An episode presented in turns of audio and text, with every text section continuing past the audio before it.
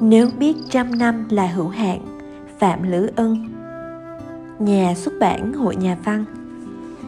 Phần số 2 Những mảnh ký ức cuối năm. Đó là một buổi chiều cuối năm. Sau khi dọn dẹp nhà xong, Tôi ngồi trước máy tính nghe Lilian Bùi, Một cô gái người Việt sống ở Mỹ Có khuôn mặt bầu bỉnh, Ôm cây đàn guitar và hát trên YouTube một bài hát do cô tự viết lời Và phổ nhạc. Tạm dịch như thế này.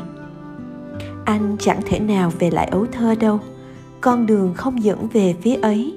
Giữa um tùm bụi rậm và rừng cây cánh cổng xưa khóa kín rồi đổ nát.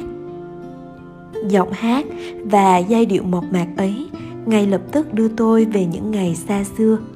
Phải cô gái ạ à, tuổi thơ của chúng ta chỉ đến một lần trong đời.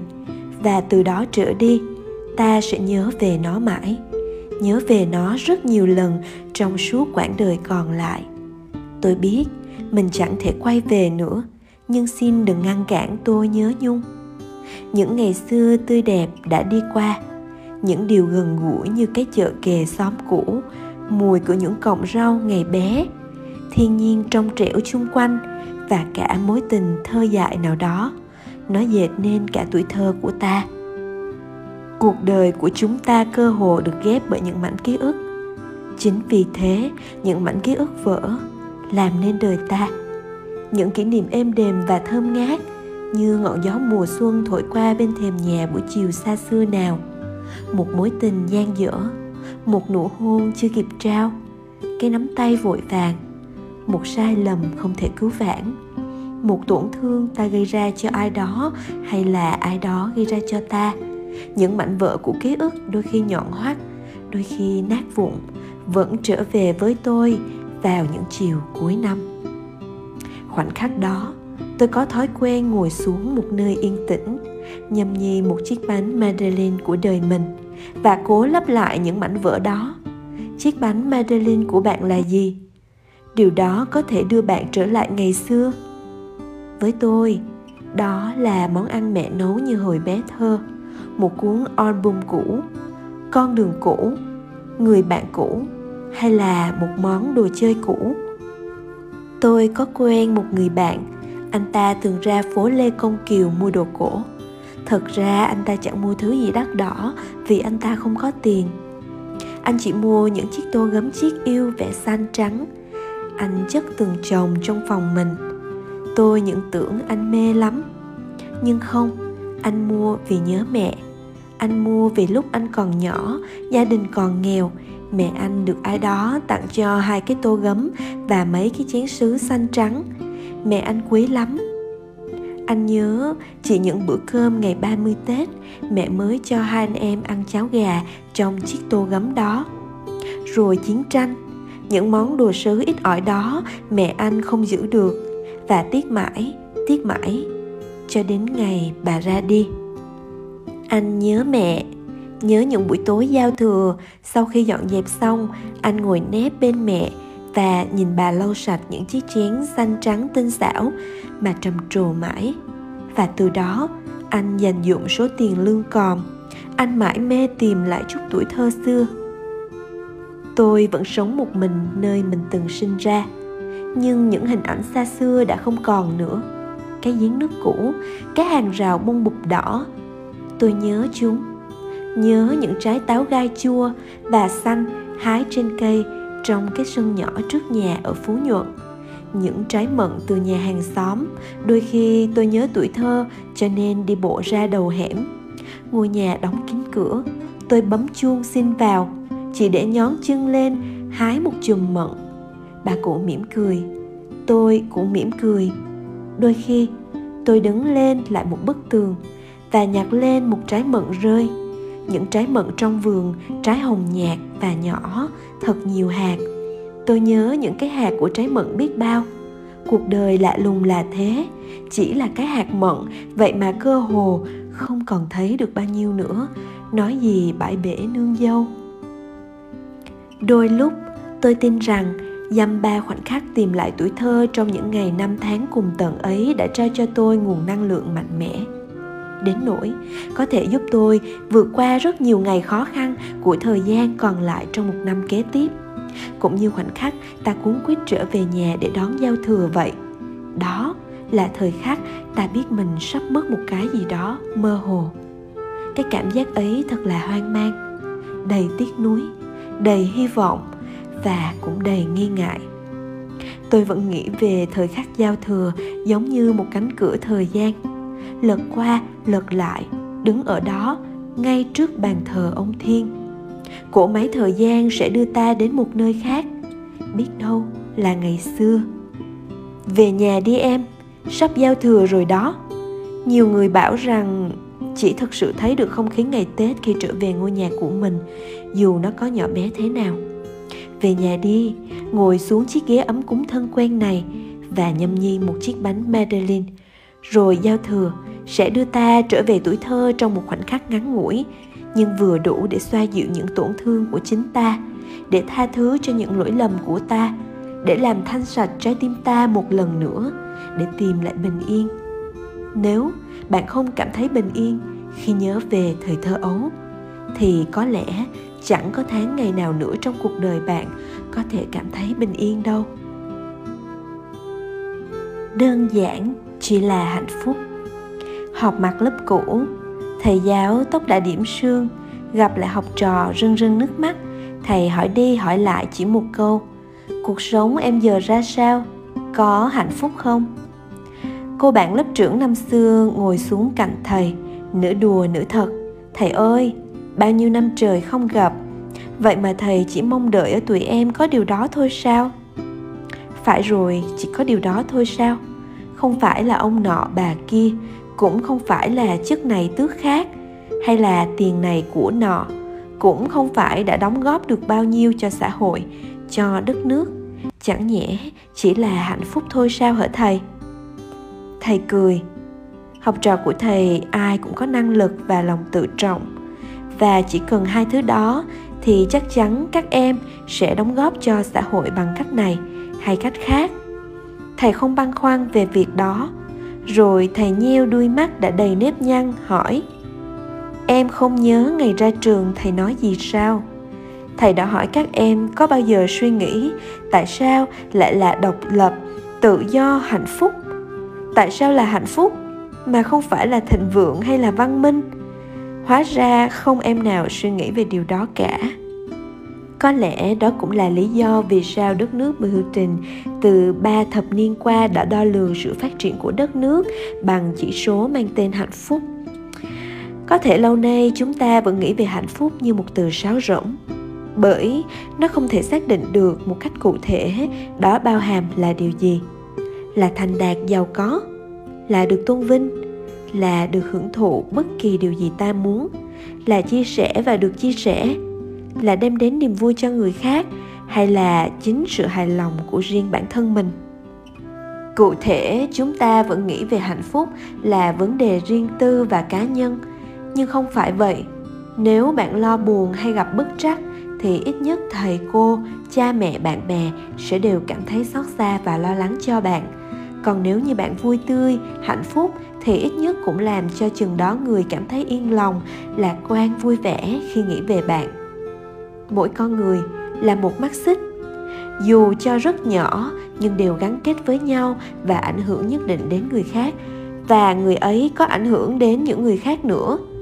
Tôi thích nghĩ về mối quan hệ giữa con người với nhau trong cuộc đời như mang tinh thể kim cương vậy mỗi con người đều là một nguyên tử carbon và trong cấu trúc đó có vai trò như nhau, ảnh hưởng lẫn nhau như một mối quan hệ chặt chẽ và một nguyên tử bị tổn thương sẽ ảnh hưởng đến bốn nguyên tử khác. Và cứ thế mà nhân rộng ra, chúng ta có thể vô tình tác động đến cuộc đời một người hoàn toàn xa lạ, theo kiểu như vậy.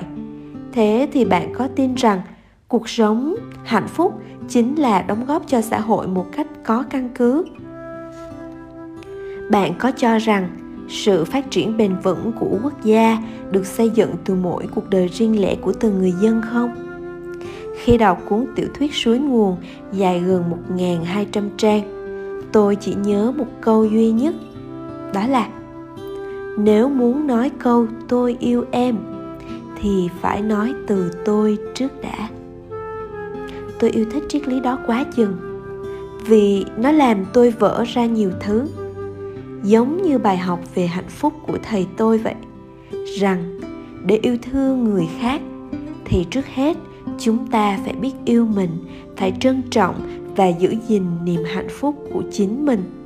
Rằng ta phải bồi đắp chính bản thân ta thành một con người tốt đẹp và cảm nhận được niềm hạnh phúc trước khi nghĩ đến việc mang về hạnh phúc cho bất cứ ai hay đóng góp điều tốt đẹp gì cho xã hội.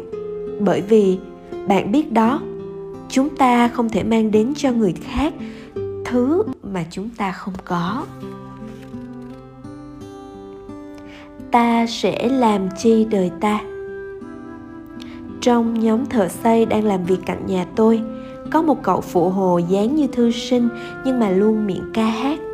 Cậu vừa tốt nghiệp phổ thông, làm những việc vặt như là khiên vác, sắp xếp đồ đạc và ở lại công trường vào ban đêm để trông coi vật liệu đêm, cậu nằm dài trên chiếu, dưới ánh đèn lờ mờ, xung quanh ngổn ngang, gạch và cát.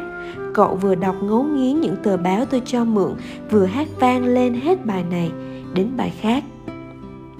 Hỏi chuyện mới biết, ba mẹ cậu đều đi làm mướn, cố cho con học hết phổ thông, nhưng thì ngặt nghèo bây giờ lắm, cho nên cậu phải lên sài gòn làm phụ hồ để kiếm sống và phụ giúp ba mẹ. Rồi cậu nói chắc nịch rằng sẽ kiếm đủ tiền để mai mốt đi học tiếp. Tôi hỏi, cậu thích học ngành gì? Cậu nói ngay, mình sẽ thi vào nhạc viện. Một cậu phụ hồ nghèo rớt mùng tơi, đang nuôi giấc mơ vào nhạc viện. Một hình ảnh dường như không thật khớp.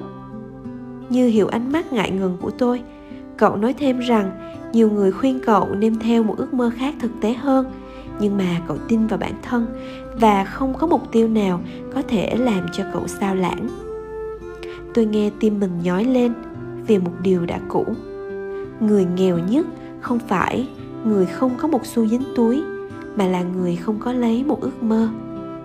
Nói cho tôi nghe đi, ước mơ của bạn là gì?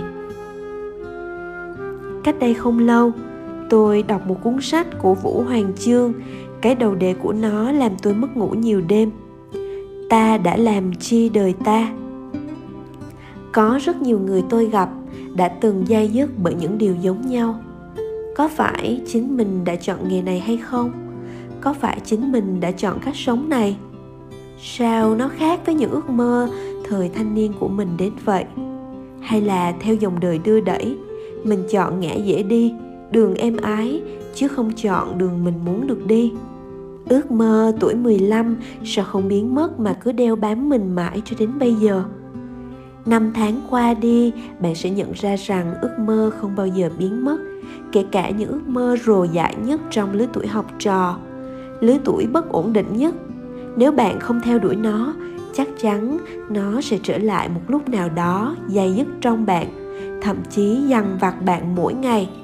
Lúc ấy, bạn sẽ phải ngậm ngùi mà thốt lên chao ôi ta đã làm chi đời ta vậy?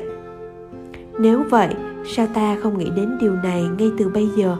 Sao ta không ngồi xuống đây trong một ngày cuối năm và tìm kiếm câu trả lời từ đáy tim mình? Ta muốn làm gì? Muốn sống ra sao? Muốn trở thành ai trong cuộc đời này? Ta muốn làm chi đời ta? Sống một cuộc đời cũng giống như vẽ một bức tranh vậy nếu bạn nghĩ thật lâu về điều mình muốn vẽ, nếu bạn dự tính được càng nhiều màu sắc mà bạn muốn thể hiện, nếu bạn càng chắc chắn về chất liệu mà bạn muốn sử dụng, thì bức tranh trong thực tế càng giống với chân dung của bạn. Bằng không, nó sẽ là những màu mà người khác thích, là bức tranh mà người khác ưng ý, chứ không phải bạn. Dan Yara đã viết rằng đừng để ai đánh cắp giấc mơ của bạn.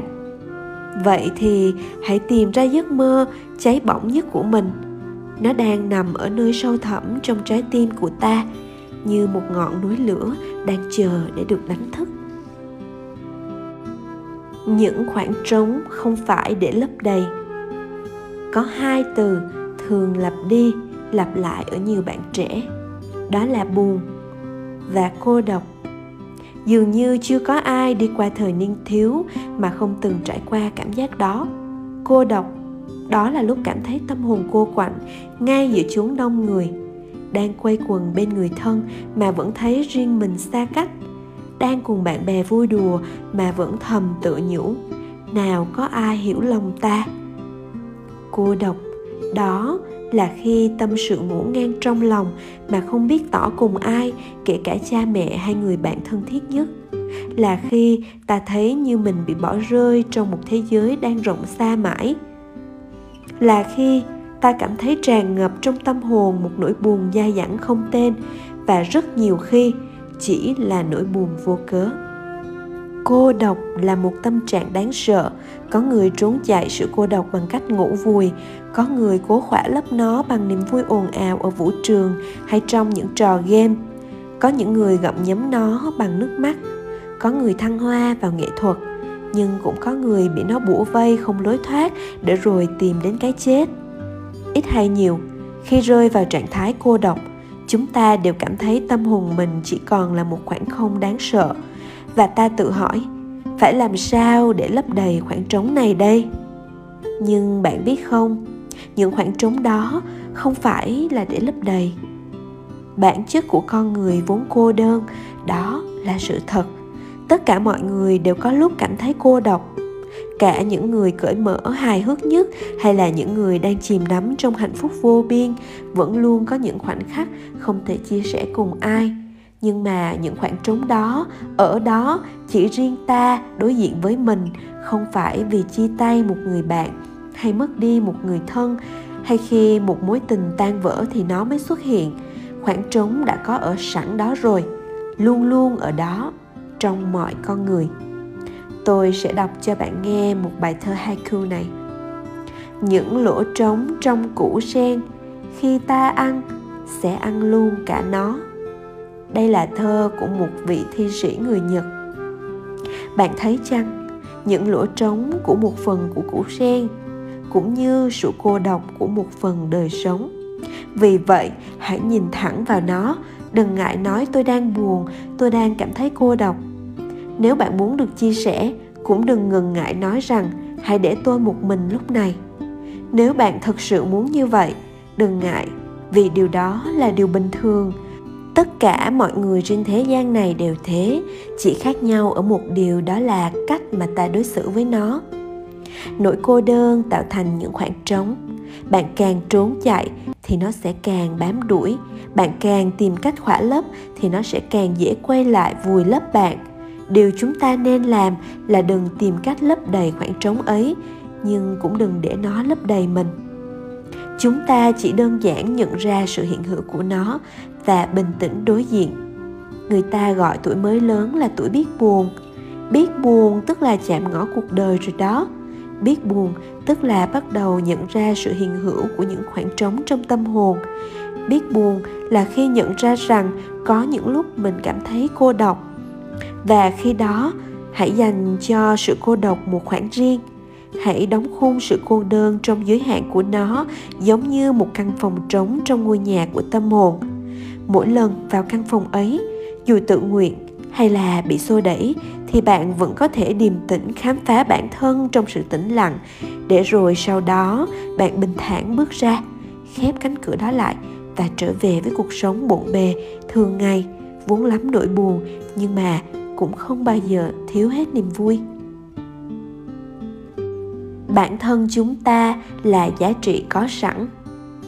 Lâu rồi tôi có đọc được một bài phỏng vấn ngô thị giáng uyên là tác giả cuốn sách mà nhiều bạn trẻ yêu thích, là cuốn ngón tay mình còn thơm mùi oải hương. Trong đó, cô kể rằng, khi đi xin việc ở công ty unilever, có người hỏi, nếu tuyển vào không làm marketing mà làm sales thì có đồng ý không?